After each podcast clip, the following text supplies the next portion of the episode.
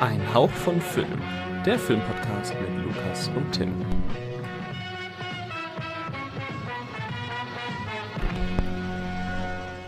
Hallo und herzlich willkommen zu einer neuen Ausgabe Ein Hauch von Film. Mein Name ist Tim und mit dabei ist wie immer der liebe Lukas. Hallo. Guten Abend. Ja. Oder guten Tag. Oder guten Tag oder morgen oder Hallo. In der letzten Ausgabe unseres wundervollen Podcasts ging es um ähm, Indie, Sci-Fi und Fantasy-Filme. Und diesmal sind wir zurück mit ein paar Lavember-Filmen. Wir wollen über einige romantische Filme sprechen. Ich für meinen Teil habe sechs weitere gesehen. Ich bin echt nicht gut dabei. Ich bin bei zwölf Filmen. Der Lavember ist in zwei Tagen vorbei. Ähm, aber ja, ich habe es einfach dieses, diesen Monat nach, nach dem kranken Hubtober nicht geschafft, ähm, Motivation für dieses Projekt zu schüren. Und naja, man kann nicht alles haben, ne? Ich glaube, ich habe 19 Filme gesehen. Das nicht. Was?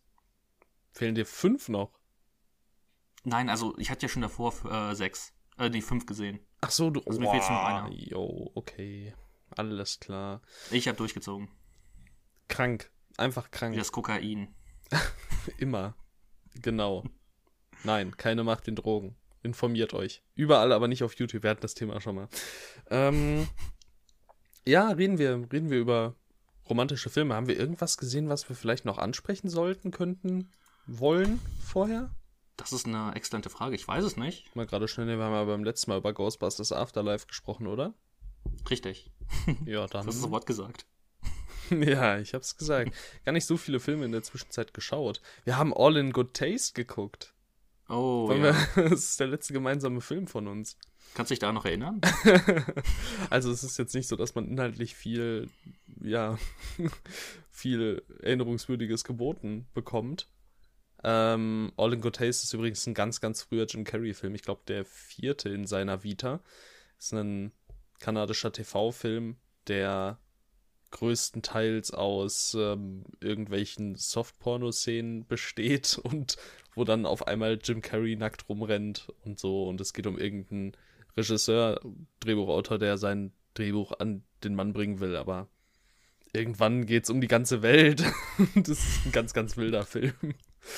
ähm, wir haben dabei Alkohol getrunken, ich habe Wodka Tonic über meine Tastatur geschüttet und musste mir eine neue kaufen. Das war ein ziemlich, das war ein ziemlich äh, interessanter Abend. Ja. Das war auch das Erinnerungswürdigste, was in diesem Abend passiert ist. Ja, ich weiß, dass wir noch über Bars in Prag geredet haben. Also, das Ah, war stimmt. auch, das ist auch alles im Gedächtnis geblieben. Und wir haben FIFA gespielt danach. Genau, ja, das, oh Mann, das war, das war nicht ohne. Ich, ich ehrlich gesagt, ich glaube, ich, ich konnte den Bildschirm gar nicht mehr sehen. Ich habe nur noch gedacht. Und trotzdem hast du zweimal gewonnen. Warte, doch- was? Ja, Echt? ja, zweimal gewonnen, einmal verloren. so, wenn ich mich nicht irre. Ich habe gedacht, ich hätte nicht einmal gewonnen. Nee, das stimmt nicht. Du hast das erste Spiel, glaube ich, direkt gewonnen, dann das Entscheidungsspiel. Okay, krass. Daran, Hm. daran kann ich mich echt nicht mehr erinnern. Ich meine natürlich, ich habe alle drei gewonnen, ja, ja. okay. Äh, All in Good Taste. Was ist so deine abschließende Meinung? Bist du dabei bei mehr ähm, Jim Carrey? Ähm, nicht unbedingt, nicht zwingend, aber es war auf jeden Fall ein Film. Ja. Es war auf jeden Fall ein Film, bis irgendwie zu einem gewissen Grad. Auf einer Skala von 1 bis 10, wie zany. ähm, also er war schon crazy zany und surreal. Ich würde schon sagen eine 9. Schon eine 9, okay. Schön. All in Good Taste müsst ihr echt nicht gesehen haben. Was, äh, was sollen denn aber unsere lieben Zuhörer und Zuhörerinnen gesehen haben, Lukas? Sag doch mal. Hau doch mal einen Film raus, der, der deiner Ansicht nach ein Banger ist. Okay, dann ich würde dann sagen, dann fange ich direkt mit dem Film an, den ich am besten bewertet habe bis jetzt im November. Und ich denke, es wird nicht mehr besser. Und äh, das ist Before Sunrise. Ui, Der schön. erste Film der Sunrise, es ist Sunrise Trilogie, ich weiß nicht, wie die Trilogie heißt. Before Von Richard. Linklater. Before, ach, stimmt, bin ich dumm. Ja, die Antwort ist ja. Ähm, ja, Before Sunrise. Ähm, der handelt von einem jungen Amerikaner, der auf dem Weg nach Wien ist, äh, weil er von da aus äh, ja, wieder nach Hause fliegt. Und er lernt im Zug eine junge Französin kennen. Und sie kommen in ein Gespräch und ähm, ja, er fliegt erst am nächsten Tag und da kommt er auf die verrückte Idee einfach äh, mit ihr, sie heißt ähm, Celine, ähm, ja, mit ihr den ähm, Tag zu verbringen ähm, und sie ist eigentlich auf dem Weg nach sonst wohin, ich weiß nicht, nach Paris schätze ich dann und ähm, ja, dann verbringen sie beiden halt den Tag in in Wien und haben einfach eine schöne Zeit und reden Ja, über verschiedenste Sachen. verlieben sich ineinander. Stimmt, verlieben sich natürlich ineinander. Ja, also das ist so Hauptthema des Ganzen, ist auch so einer der. Also ich finde ja, ich finde ja allgemein die Vita von Richard Linklater so grandios, ne? Also der hat ja so abwechslungsreiche Filme gemacht. Und ich habe, also ich habe erst fünf gesehen, aber ich fand die alle fünf gut. Äh, ich habe drei gesehen und ja, waren auch alle bisher gut. Schön. Hast du Days and Confused gesehen? Mhm. Ist tatsächlich der, den ich von den Gesehenen am wenigsten toll fand, aber da war ich auch nicht darauf vorbereitet, was für eine Art Film das ist.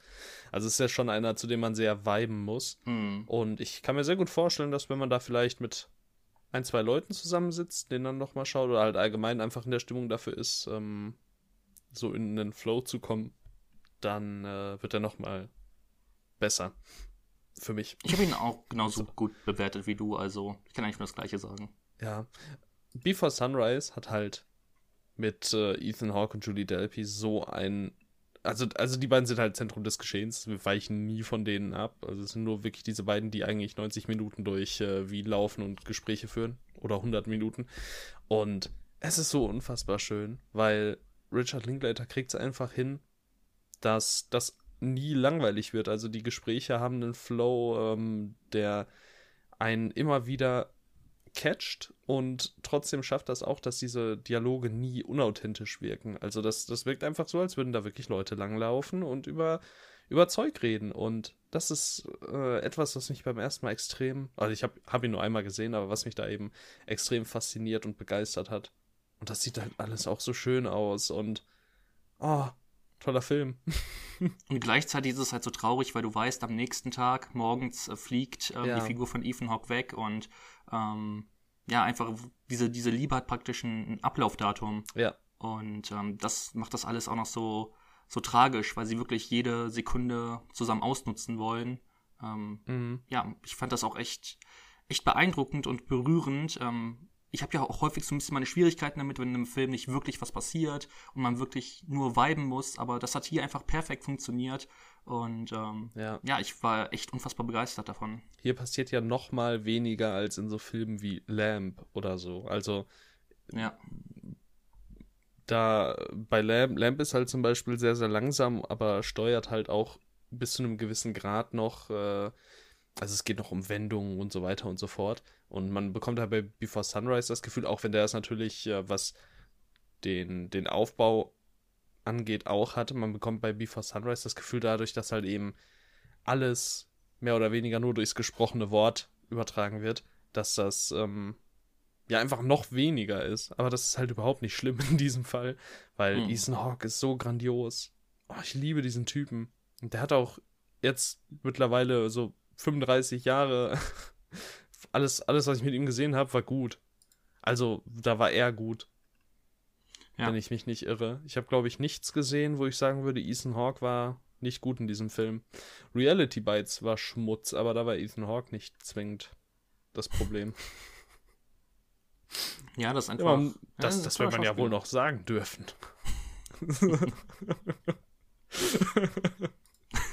Äh, ja. Hast du Vorteil 2 und 3 zu sehen? In nächster Zeit? Ähm, ja, also ich habe mir vorgenommen, jeden Monat, also jetzt im Dezember, Mhm. den äh, nächsten und dann im Januar die Trilogie abzuschließen. Hm, Können wir Ähm, vielleicht im Januar nochmal so in der Retrospektive über die drei Filme sprechen, weil mir fehlt der dritte auch noch. Und ähm, ich hatte auch bisher immer, ja, halt eben ein paar Monate dazwischen. Jetzt muss ich mal gucken. Also Before Sunrise habe ich äh, im letzten November geguckt, also vor etwas über einem Jahr. Der zweite ist Before Sunset. Den habe ich gesehen im Mai, also sechs Monate später. Und eigentlich wäre jetzt natürlich der perfekte Zeitpunkt, nochmal sechs Monate später, aber naja. Also man profitiert auch schon, gerade dadurch, dass, also so viel werde ich jetzt mal vorwegnehmen, es sind ja drei Filme, in denen treffen die beiden sich jeweils immer wieder und die sind halt alle mehrere Jahre auseinander. Äh, 95, 2004 und der dritte kam, glaube ich, 2013 oder so. 2013, Hm, ja. no, also neun Jahre immer. Und der, die profitieren auch davon, dass man selbst vielleicht noch ein bisschen Zeit dazwischen hat, um über den Film vielleicht nachgedacht zu haben, um noch mal ein bisschen, also es sind jetzt natürlich fünf, fünf sechs, sieben Monate sind natürlich nichts, aber vielleicht auch noch selbst was erlebt zu haben, was einen noch mal einen anderen Blick auf gewisse Dinge werfen lässt. Und ähm, das ist schon, das ist schon cool zu sehen, wie allein der Schritt von Teil 1 zu Teil 2, was da für ein Reifeprozess drin stattfindet und so und sehr, sehr cool. Es ist halt auch einfach so dann ein Wiedersehen und genau das haben ja die Figuren auch. Ähm, das nachzuempfinden ist, glaube ich, dann eine coole Sache und ich freue mich auch jetzt schon einfach sehr auf den nächsten Teil. Ja, zu Recht, der ist auch wirklich, wirklich toll. Obwohl ich, glaube ich, den ersten Teil noch ein klein wenig besser finde. Okay. Äh, hast du Boyhood gesehen? Ja, habe Ja, ich. der, ist- der geht ja auch in eine bis zu einem gewissen Grad ähnliche Richtung. Also der ist ja aus 2014, aber die haben den ja über 15 Jahre gedreht oder so, den Film. Hm. Was halt absolut verrückt ist. so. Also haben einfach über 15 Jahre an einem Film gedreht und haben halt die Schauspieler und Schauspielerinnen immer gleich gelassen. Also im, im Fokus ist halt äh, die Figur Mason und die haben halt angefangen mit ihm zu drehen, als er, keine Ahnung, sechs war oder so. Und der bleibt halt Mason. und das ist so, das ist so total cool, einfach so ein, so ein, ja, so ein ganzes Leben auf der Leinwand mitzusehen. Auch wenn das natürlich nicht, äh, also keine Doku oder so, aber, und es ist nicht alles zwingend real, aber sie haben ja auch äh, Sachen eingebaut, die halt, ähm, ja, autobiografisch sind bis zum gewissen Teil und deswegen, das ist schon crazy. Cooles Projekt, toller Film. Geht zwar sehr, sehr lang, aber lohnt sich. Lohnt sich auf jeden Fall. Also allein schon wegen dieser einzigartigen Idee. Ähm, Mhm. Allein deswegen sollte man Boyhood unbedingt mal gesehen haben. Ja, und auch Was da hat man ist denn- Hawke toll. Was sollte man denn deiner Meinung nach unbedingt gesehen haben oder auch nicht gesehen haben? Ja. mh, Ich möchte gerne die, die äh, Überleitung mir nicht entgehen lassen, ähm, weil ich würde jetzt nicht sagen, dass der Film schlecht ist. Ich fand ihn aber auch nicht wirklich gut. Er ist aber ziemlich vergleichbar mit Before Sunrise. Und zwar habe ich gerade eben The Aviator's Wife gesehen, La Femme de l'Aviateur. Wenn das äh, wird bestimmt das die richtige französische Aussprechung, äh, Aussprach Aussprache, Aussprache gewesen sein. Ähm, ein Film von Eric Roma. Äh, das ist ein französischer Regisseur gewesen, ähm, den man, ja, also der halt, ist das Nouvelle Vague? Wahrscheinlich, oder? Äh, ja, ich glaube schon. Kann sein. New, French New Wave Directors.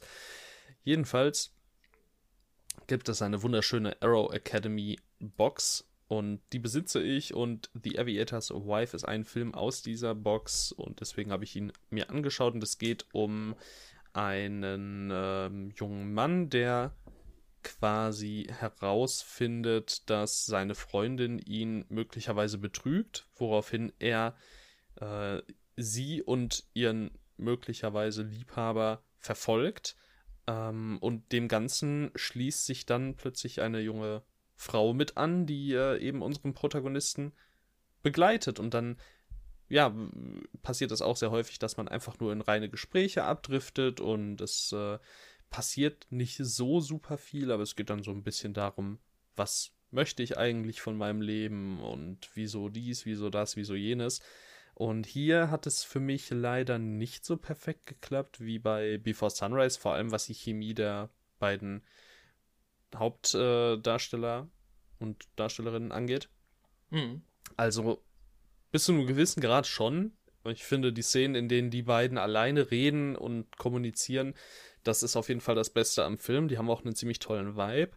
Aber dazwischen, alles, was so mehr oder weniger dazwischen passiert, das äh, kriegt mich nicht. Also da, da, da zieht sich der Film wirklich, wirklich lang. Und ich habe mir irgendwie erhofft, dass ähm, das nicht passieren wird, weil ich mit, wie hieß nochmal, der, ähm, äh, der Jean Rolleur-Film, den wir im Hooktober besprochen haben. Ähm. Äh, Iron Rose. Genau, The Iron Rose, weil ich äh, hatte irgendwie den Gedanken gehabt, hey, The Iron Rose hat so gut funktioniert. Äh, halbwegs, naja, nicht wirklich, halbwegs, halbwegs ähnliche Zeit, eigentlich nicht, aber auch französisch und mal gucken, äh, auch reden und so und Comedy steht hier, aber es war nicht wirklich, es war nicht wirklich super lustig. Ähm, nee, The Aviator's Wife, ich, ich, ich spreche ihn jetzt einfach an, weil die Überleitung so gut war, ist äh, eine Light-Version von Before Sunrise, würde ich persönlich sagen. Viele sehen das anders. Der Film hat einen Schnitt von 4,0, also äh, er ist sicherlich nicht schlecht, aber ja, er hat mich leider einfach nicht wirklich bekommen und er geht auch, finde ich, mit 104 Minuten dann einfach eine Spur zu lang. Also abseits von diesem, oh, wir, wir verfolgen jetzt mal meine Freundin und äh, ihren Macker ähm, und quatschen dabei übers Leben. Davor und danach passiert halt noch Zeug und ich denke mir so, puh, da. Ziemlich lang. ja, also ist okay. Der Aviator's Wife ist okay. Kann man machen. Vielleicht werde ich ihn mehr mögen, wenn ich ihn nochmal gesehen habe, aber jetzt so beim ersten Mal hat er mich nicht umgehauen. Wirst du bald noch weitere Filme von Erik Roma sehen oder hast du ich das mal ja, ein bisschen Angst? Ich habe ja noch fünf zu Hause, also so ist es nicht. Es sind halt alles ähm, Komödien und die Box heißt ja, glaube ich, Comedies and Preverbs. Mhm. Wenn ich mich nicht irre. Comedy and Proverbs. Fast richtig. Ach, das ist eine Filmreihe, wie es scheint. Oh, okay. Hm. Naja, jedenfalls werde ich die dann in der korrekten Reihenfolge gucken, schätze ich. Oh jo, ist tatsächlich eine Filmreihe. Oh, gut zu wissen. Ich habe aber keine Ahnung, ob es wiederkehrende Figuren gibt oder so. Das wäre mal interessant. Vielleicht äh, gucke ich dann tatsächlich in nächster Zeit weiter. Naja. Nee, ich bin nicht Krass. abgeneigt. Ich fand den Film ja auch nicht schlecht. Also, so ist es nicht. Ich fand ihn nur einfach, er hat mich nicht gekriegt. Also, er kam am Ende auch nur auf zweieinhalb Sterne, aber. Also, ich fand ihn nicht schlecht. so das Ghostbusters Afterlife-Ding. Ja, nee. Auf die Diskussion lasse ich mich nicht wieder ein. Ja, ich, also ich würde schon sagen, Red Note ist schon besser als Ghostbusters Afterlife. Ich habe Red Notice nicht gesehen, aber Es ist wahrscheinlich nicht der Fall. Brauchst, lass dich nicht irritieren. Ach Mann, an der Stelle sollte er es hören. Liebe Grüße an Patrick. Was soll das denn jetzt schon wieder? was hat Patrick Jetzt getan? hat er Frances H. geguckt und die mit zweieinhalb Sternen, äh, mit zwei Sternen bewertet. Ist doch irre. Das ist crazy. Ja. Naja, man kann nicht allen Leuten äh, eine gute Meinung zugestehen. So, jetzt ist es gesagt. Hast du Ich- eine gute Meinung? Von, von mir aus gibt es keinen Hass. Ich habe Francis H. nicht gesehen, also. Nur Baumbach-Film mit Greta Gerwig. Schwarz-Weiß. Ja, ich weiß nicht. Oh, so Irgendwann. arzi. Azi-Fazi. Ja, ja. Los, rede über romantische Filme mit mir. Ähm. Ja, stimmt, weißt du, eigentlich wollten doch äh, noch bei der letzten Folge, haben wir gesagt, wir wollen noch eine Kerze hier hinstellen. Habe ich vergessen. Wollen wir? Hm, Also wir wollten, aber anscheinend jetzt, Was für eine Kerze? jetzt nicht mehr. Ja, für das romantische Gefühl. Ach so, okay. Ja, habe ich nicht. Ich auch nicht. Vielleicht war ähm, The Aviator's Wife deswegen nicht so fantastisch. Das kann sein. Das kann sein. Ähm, was war auch nicht so romantisch, wie es hätte sein sollen. Ähm, ich rede über West Side Story. Ähm, ich habe mir den Originalen angesehen, bevor jetzt das äh, Remake von Steven Spielberg erscheint. Und ähm, ja, einer der Filme, die bei den Oscars damals richtig abge abgerissen haben. Ich glaube, zehn ähm, Auszeichnungen hat, hat er erhalten und damit gehört er nach Titanic, äh, dem dritten Herr der Ringe und Ben Hur, meine ich, zu den äh, erfolgreichsten ja, Abräumern bei den Oscars ähm, aller Zeiten. Und deswegen, ich war gespannt. Es ist ein Musical, das von zwei rivalisierenden Gangs in äh, Manhattan handelt. Und ähm, es entsteht jetzt so eine kleine Romeo und Julia Liebesgeschichte. Mhm. Und ähm, ja, das Problem ist eigentlich, dass dieser Film ein Musical ist. Und ich meine, ich habe nichts persönlich gegen Musicals. Ähm, an sich gibt es einige, Annette? die ich gerne mag. Ähm, Annette ist ziemlich cool, aber auch La La Land oder sowas. Aber hier hat es irgendwie nicht so wirklich funktioniert. Ähm, Also es ist wirklich beeindruckend, die, dieser ganze Aufwand, die Inszenierung. Ähm, das sind wirklich schöne lange Szenen, wo man auch wirklich ähm, übersichtlich die Choreografien und ganzen Tänze eingefangen hat. Es gibt unzählige Darsteller. Ähm, das ist einfach wirklich. Also aus audiovisueller Sicht kann man da echt nicht viel dran kritisieren, weil es wirklich cool gemacht ist und alles. Aber ich weiß nicht, ich hatte ja schon bei The Umbrellas of Cherbourg, dem Film von Jacques Demy, gesagt, dass mich penetrantes Gesinge irgendwann ziemlich, ja, nervt. Und ähm, das ist hier auch so der Fall. Und weil der Film 150 Minuten dauert, äh, könnt ihr euch vorstellen, dass sehr, sehr, sehr, sehr, sehr, sehr viel gesungen wird. Und ähm, ja, das ist irgendwann echt anstrengend Habe gewesen. ich auch so ein weil, bisschen Angst vor. Ja, es war ja auch so bei, ähm, ich mache kurz die Überleitung zu The Young Girls of Rochford, ähm, dem letzten Teil, der, ähm, ich weiß gar nicht, wie, wie Jacques Demy diese Trilogie genannt hat, aber ähm, auf jeden Fall Young Girls Ja, of Rochford, genau. ein relativ beliebter Film. Und ähm, da hat es bei mir auch nicht funktioniert. Ähm, oder was heißt nicht funktioniert? Es ist, ist schon ganz nett so anzusehen, aber ich verstehe nicht, warum der unbedingt in der Letterbox Top 250 drin ist. Ähm, keine Ahnung, mir, mir stört dieses penetrante Gesinge, wenn der Plot nicht wirklich existiert und ja, keine Ahnung, alle nur glücklich sind und happy rumlaufen.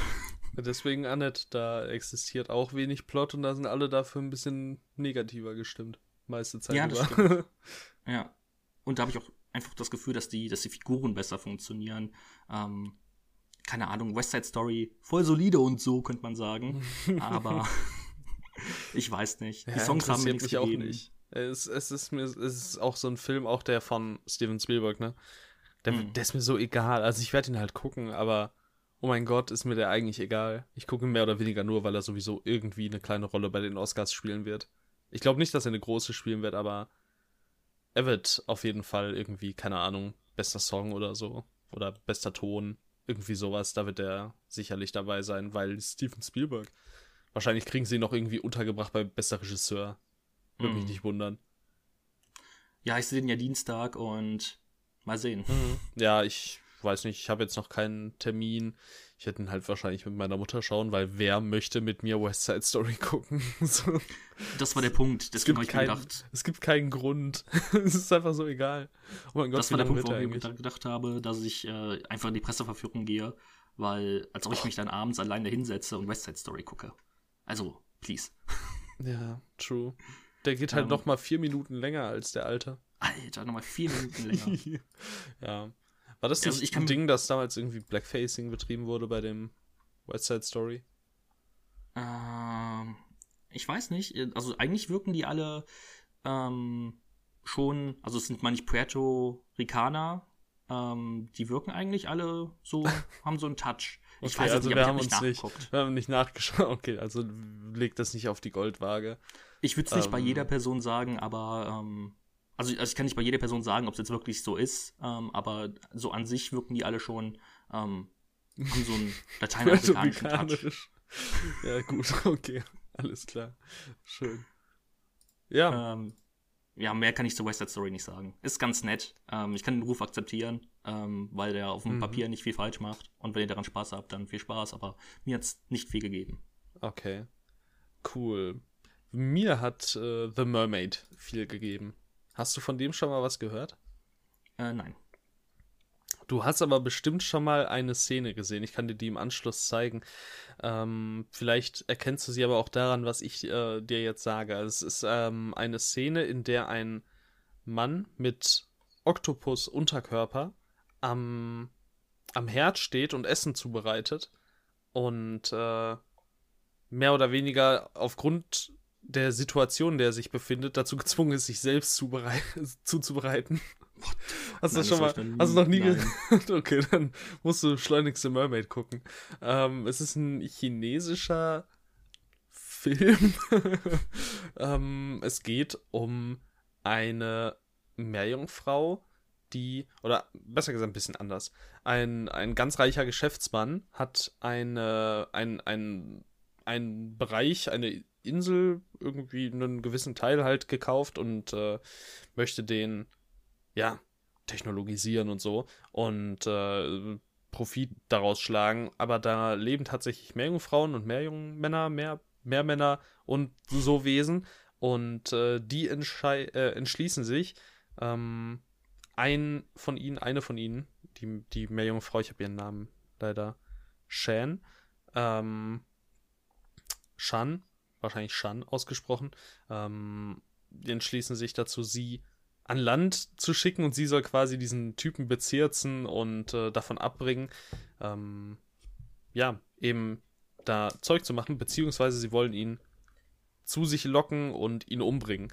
Und äh, das geht nicht so ganz auf und die Meerjungfrau verliebt sich in ihn und es ist ein ganz, ganz wilder Film, weil es passiert so viel obskurer Scheiß. Das ist einfach wirklich herrlich. Die ersten fünf bis zehn Minuten alleine, die haben noch nichts mit der Handlung zu tun. Es geht einfach nur, äh, da, da sitzt quasi äh, ein Typ am Tisch. Wir spielen gerade irgendein Brettspiel, wie man das in China manchmal halt so macht.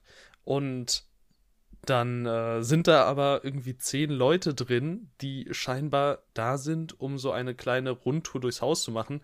Und er ähm, beispielsweise, ja, äh, zeigt halt, ja, er hat Dinosaurier zu Hause und er hat die technologisch verkleinert, das ist einfach nur irgendwie eine Echse. Und dann am Ende schickt er sie halt ins Badezimmer und da seine Meerjungfrau und dann taucht halt einfach so ein ziemlich, äh, ziemlich fülliger Typ auf, der, der so ein total schlechtes Meerjungfrauenkostüm anhat. Also es war schon sehr, sehr wild, da war ich schon direkt sold. Ähm, ja, und dann geht's an die richtige Handlung. Und dann brauchte ich auch so einen kleinen Moment, um reinzukommen, aber ja, es ist halt so over the top und so wirr und irre, äh, dass ich den einfach wirklich lieben gelernt habe und auch darüber hinwechseln konnte, dass die CGI-Effekte stellenweise wirklich mies sind. Ähm, gibt's gerade relativ günstig im Steelbook auf Amazon. Also Vielleicht okay. kann man da zuschlagen. Ich gucke nochmal nach, ob es äh, ihn immer noch relativ günstig gibt. Ja, 6,79 als 3D-Steelbook. Eine normale Version ist auch dabei. Da kannst du halt eigentlich nicht Nein sagen.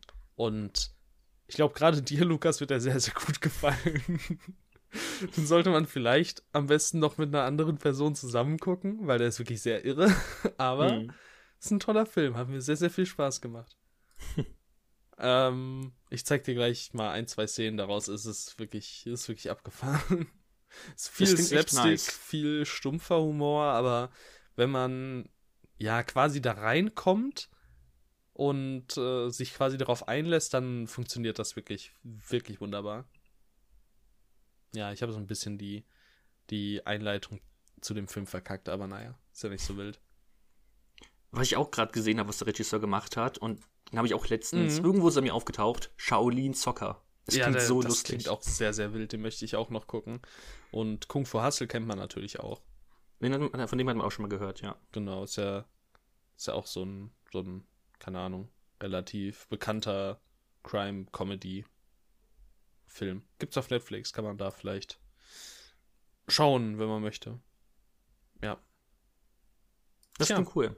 Ja, also ist auch ein sehr, sehr toller Film. The Mermaid sei an der Stelle jedem und jeder empfohlen. Ähm, 3,1 Durchschnitt, ich kann verstehen, warum. Aber ich fand ihn schon ziemlich herrlich. Okay. Jetzt steht die Cap, äh, die, die, die Headline ist auch toll. Half Fish, half human, 100% Assassin. so. ähm, ja, das klingt toll. Ja, es ist auch ein toller Film. Es soll wohl auch ein Sequel kommen, auch wenn ich nicht so ganz genau sehe, was da dann passieren soll. Aber naja, vielleicht. Von wann ist der denn? Äh, 2014? 2016. Nicht, dass es so ein Sequel ist, das irgendwann mal angekündigt wurde und dann. Ja, ich glaube auch. Auf IMDb steht auch tatsächlich nichts zu dem. Deswegen, wenn auf IMDb nichts steht zu dem, dann ist da wahrscheinlich nicht viel dran. Dann ist es wohl tot. Schade.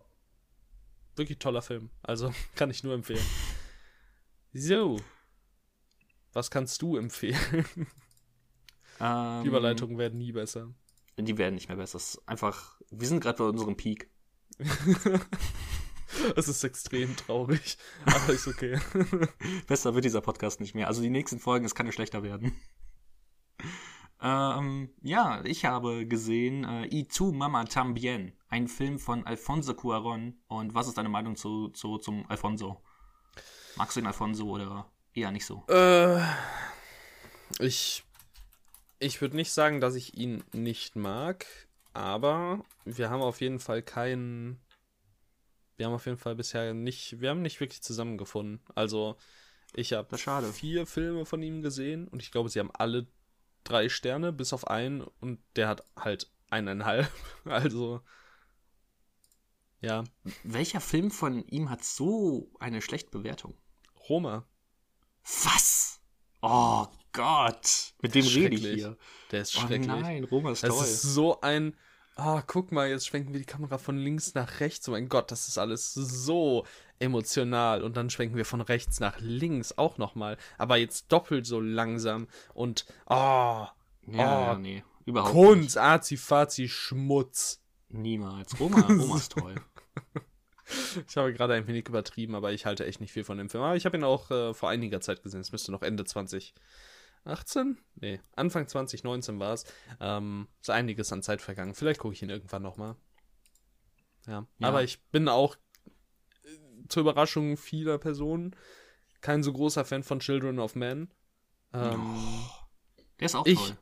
ich halte den für, ich halte den auch auf gar keinen Fall für schlecht, aber ich finde den einfach für, ich halte ihn einfach für ziemlich ähm, unterwältigend.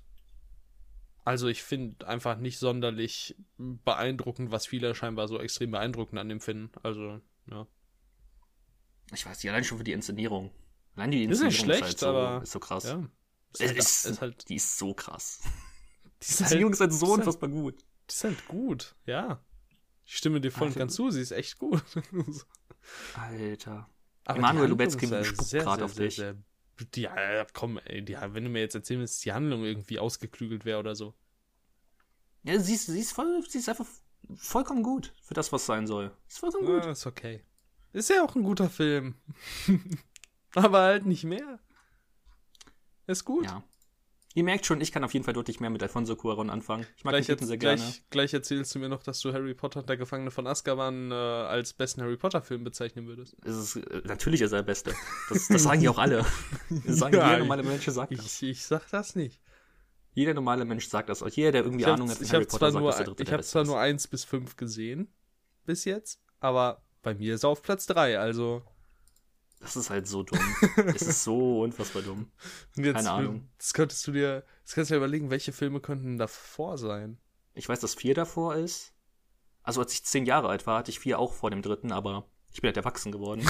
aber Leute mögen die auch Star Wars 3, also von daher. Ja, das ist auch wieder wahr, aber mit solchen Leuten will ich nichts zu tun haben. Ja. Und wer könnte denn noch davor sein? Also ich meine, ich. Ach, der fünfte, ne? Der fünfte ist auch noch. Ich meine, der fünfte ist auch okay, gut und so, aber nee. Also das ist halt, das ist halt so ein anderes Level, wie genial der dritte ist und es ist einfach, es ist, ein. es ist einfach, es ist einfach so viel tausendmal cleverer, es ist unfassbar. Fucking Harry Potter. Und Gravity ist eigentlich auch voll, voll nett so. Ja, voll nett, so trifft es eigentlich ziemlich gut. Ja. Keine Ahnung. Ja, Ich mochte den. Jitu Mama Tambien. Sag mal. Ähm, Jetzt habe ich so viel über Quaron gesprochen. Ohne ich halte mich kürzer. Ähm, ja, der handelt von zwei jungen Männern, die ähm, auf einen Roadtrip gehen und ähm, an dem Tag kommt noch eine ähm, ältere junge Frau mit, äh, eine ältere, attraktive junge Frau, nee, ältere Frau, also die ist so zehn Jahre älter, würde ich sagen. Und ähm, ja, die sind einfach auf diesem Roadtrip und es geht so ein bisschen um Sex, es geht so ein bisschen um Freundschaft, um Liebe und ähm, ja, davon handelt der. Ähm, der hat vor allem einen richtig tollen Cast. Ähm, man könnte beispielsweise Gail Garcia Bernal kennen. Ähm, ich meine, er spielt den Vater in Old. Das ist jetzt vielleicht nicht das, wo, wofür man ihn. Das ist wirklich nicht äh, so ein. Kennen sollte. Argument dafür.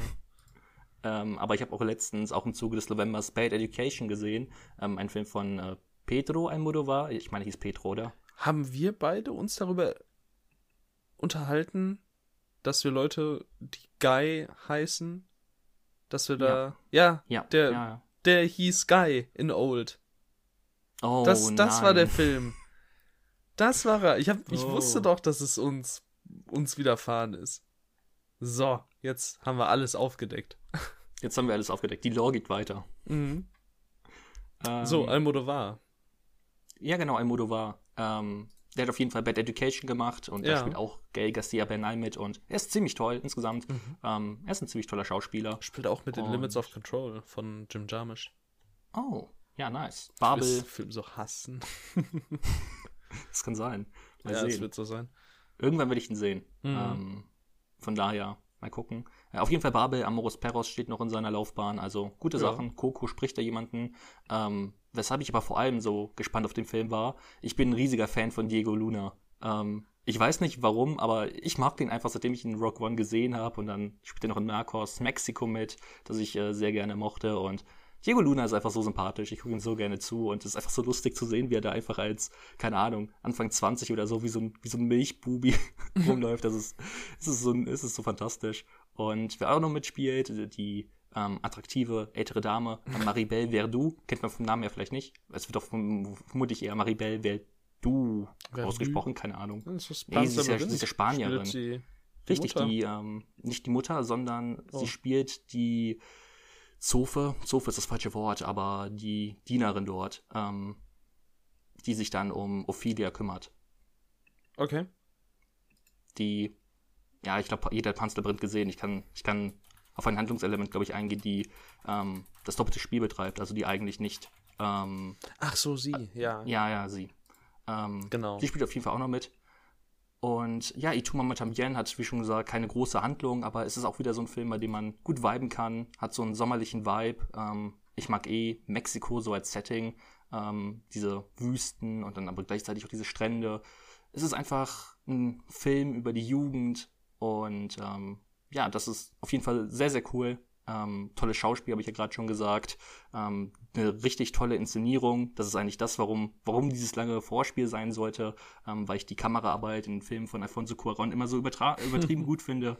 Und ähm, ja, deswegen, die findet man auch in Ituma Matambien. Das sind Szenen, vielleicht etwas länger dauern, als man es äh, erwarten würde, aber mir gefällt sowas mal ganz gut, wenn man nicht direkt wegschneidet, sondern ähm, ja, einfach einen Ticken länger noch draufhält und das dann auch nicht mit irgendwelchen Schnitten zerstört, sondern ist einfach schön gemacht. Ähm, das einzig wirklich, wirklich Blöde an dem Film ist, der hat ein übertrieben ähm, schlechtes Voice-Over. Es ist nämlich so, dass ähm, es, es läuft eine Szene und dann ist eine Sekunde Stille und dann tritt das Voice-Over ein.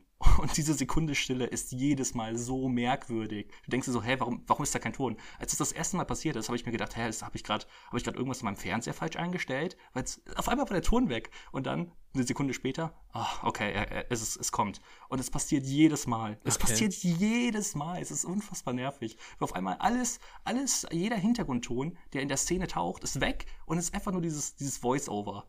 Es, okay. ist, es ist so schrecklich. Ähm, irre. es, klingt, es klingt wahnsinnig irre. Ich weiß nicht, wie auf die Idee gekommen ist, dass äh, so, sowas klug ist. Ähm, aber auf jeden Fall, wenn man sich damit dann es irgendwann akzeptiert, ähm, geht Itumo Matambien echt gut, gut rein. Ähm, könnte vielleicht ein Ticken zügiger sein. Ich meine, er dauert so 106 Minuten. Hätte man vermutlich auch 90 Minuten erzählen können. Aber so an sich, ähm, tolle Dialoge, eine spannende Dreiecksbeziehung, die sich dann aufbaut, weil es so ein Konkurrenzverhalten gibt ähm, um diese hübsche Dame. Und ähm, ja, das ist einfach ein ziemlich cooler Film. Okay. Ja, werde ich äh, mich auch ranhalten oder so, schätze ich. Also ich wollte ihn ja auch auf jeden Fall noch irgendwann gesehen haben. Also ich ähm, calle was. Ich sag, das wird der beste Film von äh, Alfonso Cuaron, deiner Meinung nach. Das ist ja auch nicht schwer. Ja, ich meine, dreieinhalb muss man überbieten, ne? Das drei. Drei muss man überbieten. Was? Ach stimmt, du hast alle auf drei. Alle auf drei, bis auf Roma. Der hat eineinhalb. Oh, stimmt. Nicht dreieinhalb mein Stimmt. dieses Wunschding. Was, du hast den dritten Harry Potter nicht auf... Oh. Nein. Oh mein Gott, bitte mach einfach weiter. Ich will nicht mit dir darüber sprechen. Ähm, wir haben vorhin über Jim Carrey gesprochen, reden wir einfach nochmal über Jim Carrey. Und wir haben auch vorhin schon mal über Star Wars 3 geredet, also reden wir einfach nicht über Star Wars 3, aber über Ewan McGregor. so. Boah, ich habe ich hab schon Angst gehabt, dass du jetzt Hayden Christensen sagst. Nee, nee, den, den, den wollen wir nicht. Den wollen wir hier nicht haben. Ähm, Jim Carrey und Ian McGregor sind in I Love You, Philip Morris ein homosexuelles Liebespaar, mehr oder weniger. Bis, äh, ja, ich sag's heute häufig, bis zu einem gewissen Grad. Das fällt mir selber auf, ich werde es probieren abzustellen.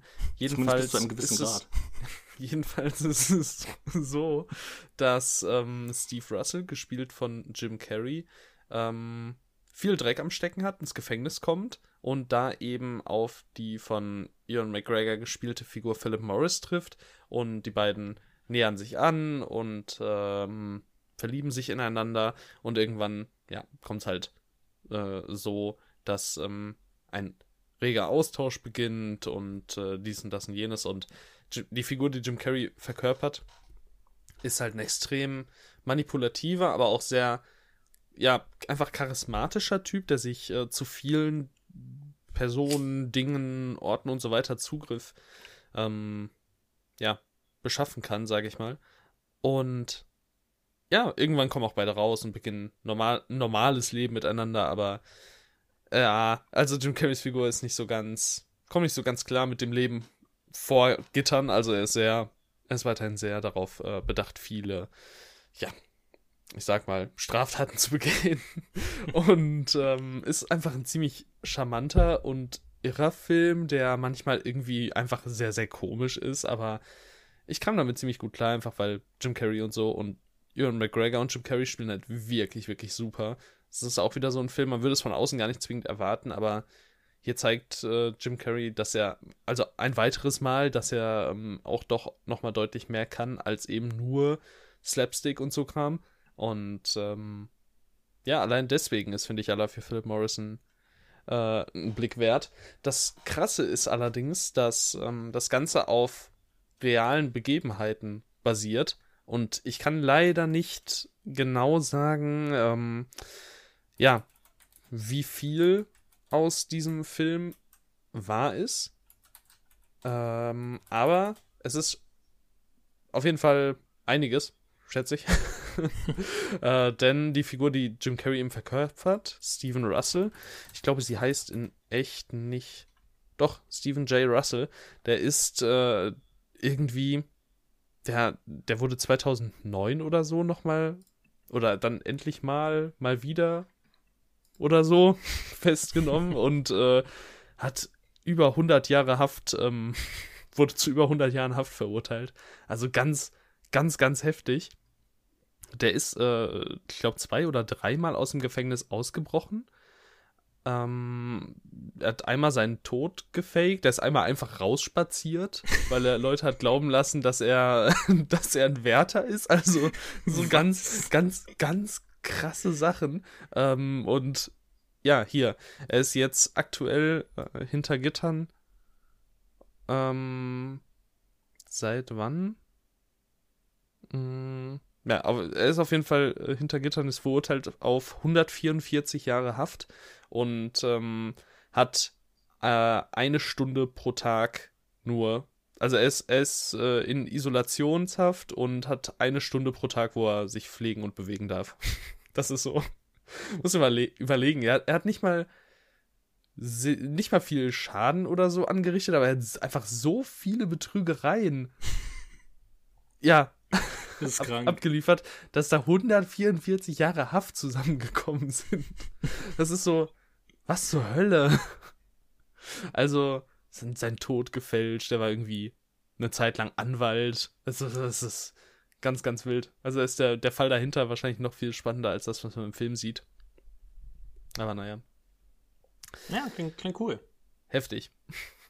Ewan McGregor ist eigentlich auch immer eine coole Sache, so von daher. Ja, er macht auch hier Spaß. Also, ja, kann man mal, kann man auf jeden Fall mal schauen ähm, und sich vielleicht mal einlesen. Also auch kann ich es jetzt nicht, nicht so wirklich perfekt wiedergeben, weil es einfach auch ein Film ist, der ziemlich all over the place ist. Mhm. Aber ja, gibt's auf Amazon Prime Video.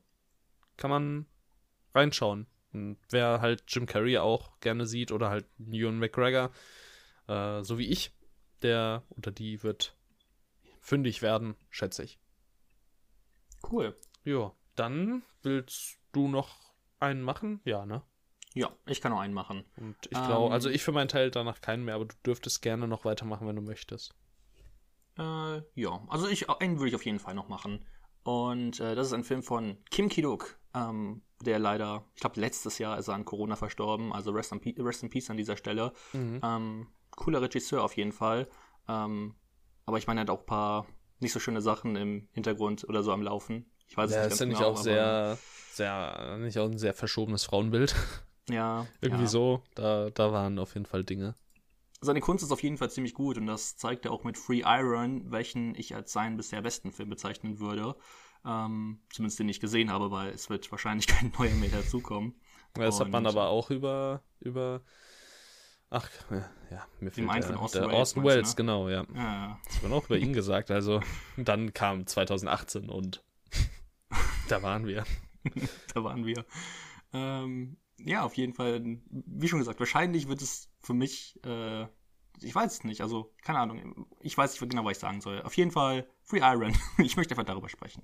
Ähm, also der handelt von einem jungen Mann, der ja so so nach ja einfach durch die Stadt fährt und nach deren Wohnungen sucht.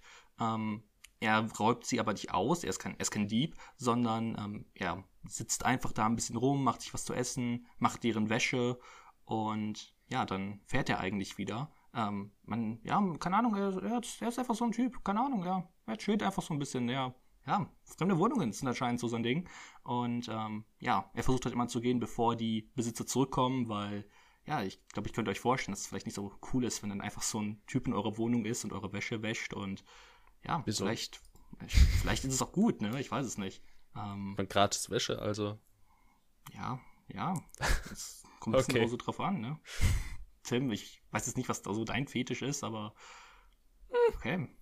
Wenn, wenn dann, wenn es so ist, dann ist es vollkommen in Ordnung. Ähm, auf jeden Fall ähm, trifft er, ähm, bricht er in eine Villa ein und äh, da trifft er die missbrauchte Frau eines reichen Mannes und ähm, sie entkommt mit ihm und dann ist die halt mit dabei und ist, davon handelt dieser Film im Endeffekt, dass er halt immer wieder so neue Wohnungen einbricht und ähm, dort so seine Zeit verbringt. Und auf einmal ist halt dann diese, diese Frau von diesem reichen Mann mit dabei. Und zwischen den beiden entwickelt sich so eine leichte Romanze. Ähm, aber das Besondere an diesem Film ist eigentlich, dass alles ähm, ohne Reden verläuft. Ähm, beispielsweise der Protagonist, von dem ich gerade erzählt habe, der spricht kein einziges Wort in dem Film. Und es ist einfach so beeindruckend, wie Kim Ki-duk nur durch die Emotionen der Darsteller ähm, praktisch Wörter, also alles, alles spricht, ähm, Ja. was, was dieser Film sagen möchte. Es ist wirklich echt beeindruckend, ähm, wie er praktisch, ja, etwas mitteilen kann, ohne zu sprechen, sondern nur durch die Inszenierung, durch die Blicke der Darsteller, die, ja, vollkommen überragend sind. Und ähm, das ist einfach so unfassbar genial, dass ich von diesem Aspekt wirklich, ja, mich darin verloren habe und ich das echt ähm, nicht häufig genug ähm, sagen kann, wie, wie unfassbar beeindruckend ich das finde. Ähm, und wenn man genau in diesen Vibe dann hineinrutschen kann, ähm, sich einfach diesen beiden Figuren zuwenden kann, die da immer neue, ja, diese, diese kleinen Momenten zwischen sich genießen, dann ähm, ist es auf jeden Fall ein toller Film und dann kann man auch die ein paar kleineren Längen verzeihen. Ähm, aber allein schon durch diesen Aspekt, dass, dass er praktisch was sagt, ohne etwas zu sagen, ähm, ist das schon ein, einfach ein genialer Film. Das klingt auf jeden Fall sehr, sehr interessant. Ähm, Kim Ki-duk habe ich ja nur Pieta und Fallen Angels. Hat er Fallen Angels gemacht? Äh, nee. Wer hat denn Fallen Angels noch gemacht? Äh, Fallen Angels. Ich weiß nicht. Von Kawai. Ah, upsi. Ah, stimmt. Ja, okay, dann, dann habe ich nur Pieta gesehen, habe aber The Isle noch auf der Watchlist. Ähm, ja, es sind auch viele Filme, die sehen sehr schwierig zu greifen aus. Aber ich glaube, da ist auf jeden Fall auch einiges dabei, was sehr, sehr interessant ist. Und Three Iron ist halt auch einer davon. Ähm, ja, werde ich auf Ich jeden Fall auch letztens- rangehen irgendwann. Ich habe letztens noch Möbius gesehen, was heißt letztens, vor zwei, drei Tagen. Ähm, und ähm, der ist auch interessant, weil der, bei dem auch kein einziges Wort gesprochen wird. Der ist wirklich komplett ähm, Okay. stumm. Ähm, da war aber mein Problem so ein bisschen, das ist gerade in der ersten Hälfte einfach nur ein Elendsporno.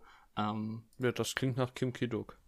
ja, So. ja, schon, aber es ist einfach wirklich nur, also da passieren so heftige Sachen, halt war trotzdem nur durch das Gefühl, okay, jetzt müssen heftige Sachen Ja, passieren. In der okay. zweiten Hälfte ist das dann ein bisschen besser. Ähm, aber ja, so an sich schon ein interessanter Film, einfach durch diesen Aspekt, halt, dass nicht gesprochen wird. Aber ja, ich weiß nicht, wenn es dann, ich meine, ich, ich mag Sachen, die, die nicht vollkommen immer gut drauf sind. Ähm, das ging mir bei beispielsweise Young Girls of Rochford ein bisschen auf die Nerven, dass alle immer happy sind. Aber wenn dann so heftige Sachen passieren, da passieren wirklich sehr, sehr schlimme Dinge. Ähm, da und da ich dann nicht das Gefühl habe, es ergibt irgendwie Sinn oder ist es nur, weil man nur, wenn man halt was Heftiges zeigen möchte, dann finde ich Weil das halt krass sein will, ne? anstrengend. Mhm. Ja. Ähm, aber so an sich auch trotzdem Ja. spannend. Ähm, die Isle will ich auch noch unbedingt in, Ja. irgendwann mal gucken. Aber erst The Mermaid. Erste Mermaid. Im Zweifel guck wir den einfach, wenn du nächsten Monat bei mir sein solltest. Oh! Warum Oh. kamen wir da vorher noch nicht drauf? Lukas, wir müssen eine Live-Episode von Ein Hauch von Film machen. Das können wir machen. Entweder live, live oder äh, oder wir müssen spät, sehr, sehr spät einfach hier schön beide zusammen vor Ort in einem Mikrofon sprechen. Das wird Oh, verrückt. oh, oh. Freut euch drauf, äh, Ende des Jahres. Ich meine, wir werden über wilde Dinge sprechen können. Auf jeden Fall. Wir werden, wir können über Holy Motors dann reden. Oh, ich hoffe, du wirst den Film mögen, sonst, sonst werde ich, Ich bin nur sehr, ich bin, ich bin sehr guter Dinge nach Annette, also. Ja, dann musst du erstmal Tokio sehen. Tokio werde ich vorher auch noch schauen. Mache ich. Nice. Nice. Ja, gut. Dann äh, hast du noch irgendwas, was du unbedingt erwähnen möchtest, oder? Nö, ich kann auch sagen, dass Funeral Parrot of Roses ganz nett war. Das ist ein Film von, ähm, wie hieß der gute Mann, Toshio Matsumoto. Ähm, ist auch so, ein, so einer dieser berühmten Werke der klassischen goldenen japanischen Filmära, also so zwischen 50ern und 60ern. Handelt so von zwei Drag Queens in, ähm, in Tokio. Ähm, ziemlich wilder Film, ähm, sehr avantgardistisch und experimentell, anstrengend, aber irgendwie auch dadurch lohnenswert. Ähm, der ist unfassbar beliebt auf Letterboxd, hat einen Average von 4,2. Ähm, ja, aber halt auch gleichzeitig so durch diese, durch diese, durch diesen vollkommenen Verfremdungseffekt ähm, Ja. super anstrengend, ähm, aber halt auch super spannend. Schwieriger Film, aber ich glaube auf jeden Fall ähm, ein Film, den man noch erwähnen könnte, weil der relativ unbekannt ist in Deutschland. Ähm, und aber trotzdem kann man auf sich auf jeden Fall mal angucken, wenn man auf sehr experimentelles Kino steht. Jetzt sehe ich gerade, dass du ihn gesehen hast, da müssen wir auch kurz darüber reden. Was, äh, wie fandest du einen What If? Ach stimmt. Oh, What If ist so toll. Ähm, den fand ich wirklich gut. Ähm, den hast du mir ja als Blu-ray geschenkt. Genau. Und ähm, ich hatte so ein bisschen Angst, ähm, weil ich konnte es nicht einschätzen, was das, was das für ein Film ist. Es ist so, ich weiß nicht, 2010er Romanzen, da habe ich irgendwie hab Ja, ich immer Raumkommen, Angst. 2010er Raumkommen. Ist nicht, äh, nicht so einfach, aber ey, der Cast allein. Daniel Radcliffe, Zoe Kazan, Adam Driver. Rein Adam da. Driver ist so geil. Es Adam ist, Driver Adam, ist so Driver ist. Adam Driver ist immer gut, äh, aber hier finde ich ihn auch wirklich toll. Aber was mir halt bei äh, What If mit am besten gefällt, ist einfach die Tatsache, dass eben nicht äh, andauernd alle Mittel und Wege verherrlicht werden oder so. Also es ist nicht so eine komplette Wohlfühl-Romcom, Mhm. sondern die hinterfragt auch stellenweise halt einfach gewisse Handlungsmotive und so seiner, oder ja, der, der Figuren halt. Ähm, ja, das, das Ende ist schon dann natürlich üblich positiv, aber nichtsdestotrotz, ich habe auf jeden Fall einen Platz in meinem Herzen für den Film. Natürlich auch wegen Daniel Radcliffe, aber und Adam Driver, aber auch darüber hinaus. Ja, mittlerweile Ich bin ich bei, super 8, charmant. bei 48% Radcliffe bin ich mittlerweile. Bei 48 Prozent, das schon Ja, und mir fehlen noch drei Harry gut. Potter Filme, also nicht schlecht. läuft gut. Willst du mal den äh, Average von meinen Freunden hören zu What If? Hm, will ich? 3,9. Oh, damn, gut. Das ist sehr gut. Warte, dann lass, Also- mich, lass mich das jetzt auch noch eben nachgucken. Nur habe ich gerade das Add-on nicht. Äh, Ähm, also der Average so an sich von dem Film ist 3,2. Ja. Ich fand den echt super charmant und echt, also mir hat der super so sehr, so viel Spaß gemacht. Das ist unfassbar. Das sind, das war vielleicht sogar der Film im November, der mir bisher am meisten so Spaß gemacht hat, einfach. Das ist schön. Das freut mich. Ist auch einer, der für mich ziemlich comfy war. 3,5 hat er bei mir unter meinen Freunden und Freundinnen. Tja. Ja, das ist doch in Ordnung. Warum hat David nur 3 gegeben? ist eine Frechheit. Liebe Grüße an der Stelle, David. Wir hören übrigens, ähm, ihr könnt übrigens, ich mache jetzt einfach dreiste Werbung. Ihr könnt Ich gerne auch den vorschlagen. Podcast von mir und äh, dem guten, gerade angesprochenen David reinhören. Der heißt Leinwandleben. Und den könnt ihr auf Spotify und auf YouTube hören, Schrägstrich schauen. Also, würde mich freuen, wenn ihr mal vorbei schaut oder hört. Wahrscheinlich Und, werden wir ja auch bald genau, äh, ein Treffen machen. Also ja, ein, ja. Nicht, nicht nur wahrscheinlich, wir werden bald ein Treffen machen. Ihr müsst jetzt auf die nächste Folge ein klein wenig länger warten als üblich, also ein bisschen mehr als eine Woche wahrscheinlich. Ähm, wir wollen über die ganzen Spider-Man-Filme sprechen, heißt über die Raimi-Filme, über die Andrew Garfield-Filme, vielleicht auch, oder auf jeden Fall auch bis äh, haha, da, auch äh, auf jeden Fall auch ein wenig über die MCU Spider-Man-Filme. Und äh, da war ich kurz davor, es wieder zu sagen. Aber nein, heute nicht. Oder heute nicht mehr. Ähm, genau, da könnt ihr gerne einschalten, denn es wird dann in der Woche darauf, wenn der neue Spider-Man-Film erscheint, bei Leinwandleben ein, ähm, einen Podcast über Far, nee, No Way Home, über Spider-Man No Way Home geben. Also, krasse, krasse Zusammenarbeit hier. Richtig. Okay. Gut. War doch, war doch ordentlich. Das war ordentlich, ja. Jetzt habt ihr erstmal viele Filme, die ihr gucken solltet. Genau. Ja, dann würde ich jetzt einfach mal sagen, ähm, vielen lieben Dank fürs Zuhören und äh, ja, hört gerne nächste Woche wieder rein. Bis dann. Tschüss. Tschut, tschut.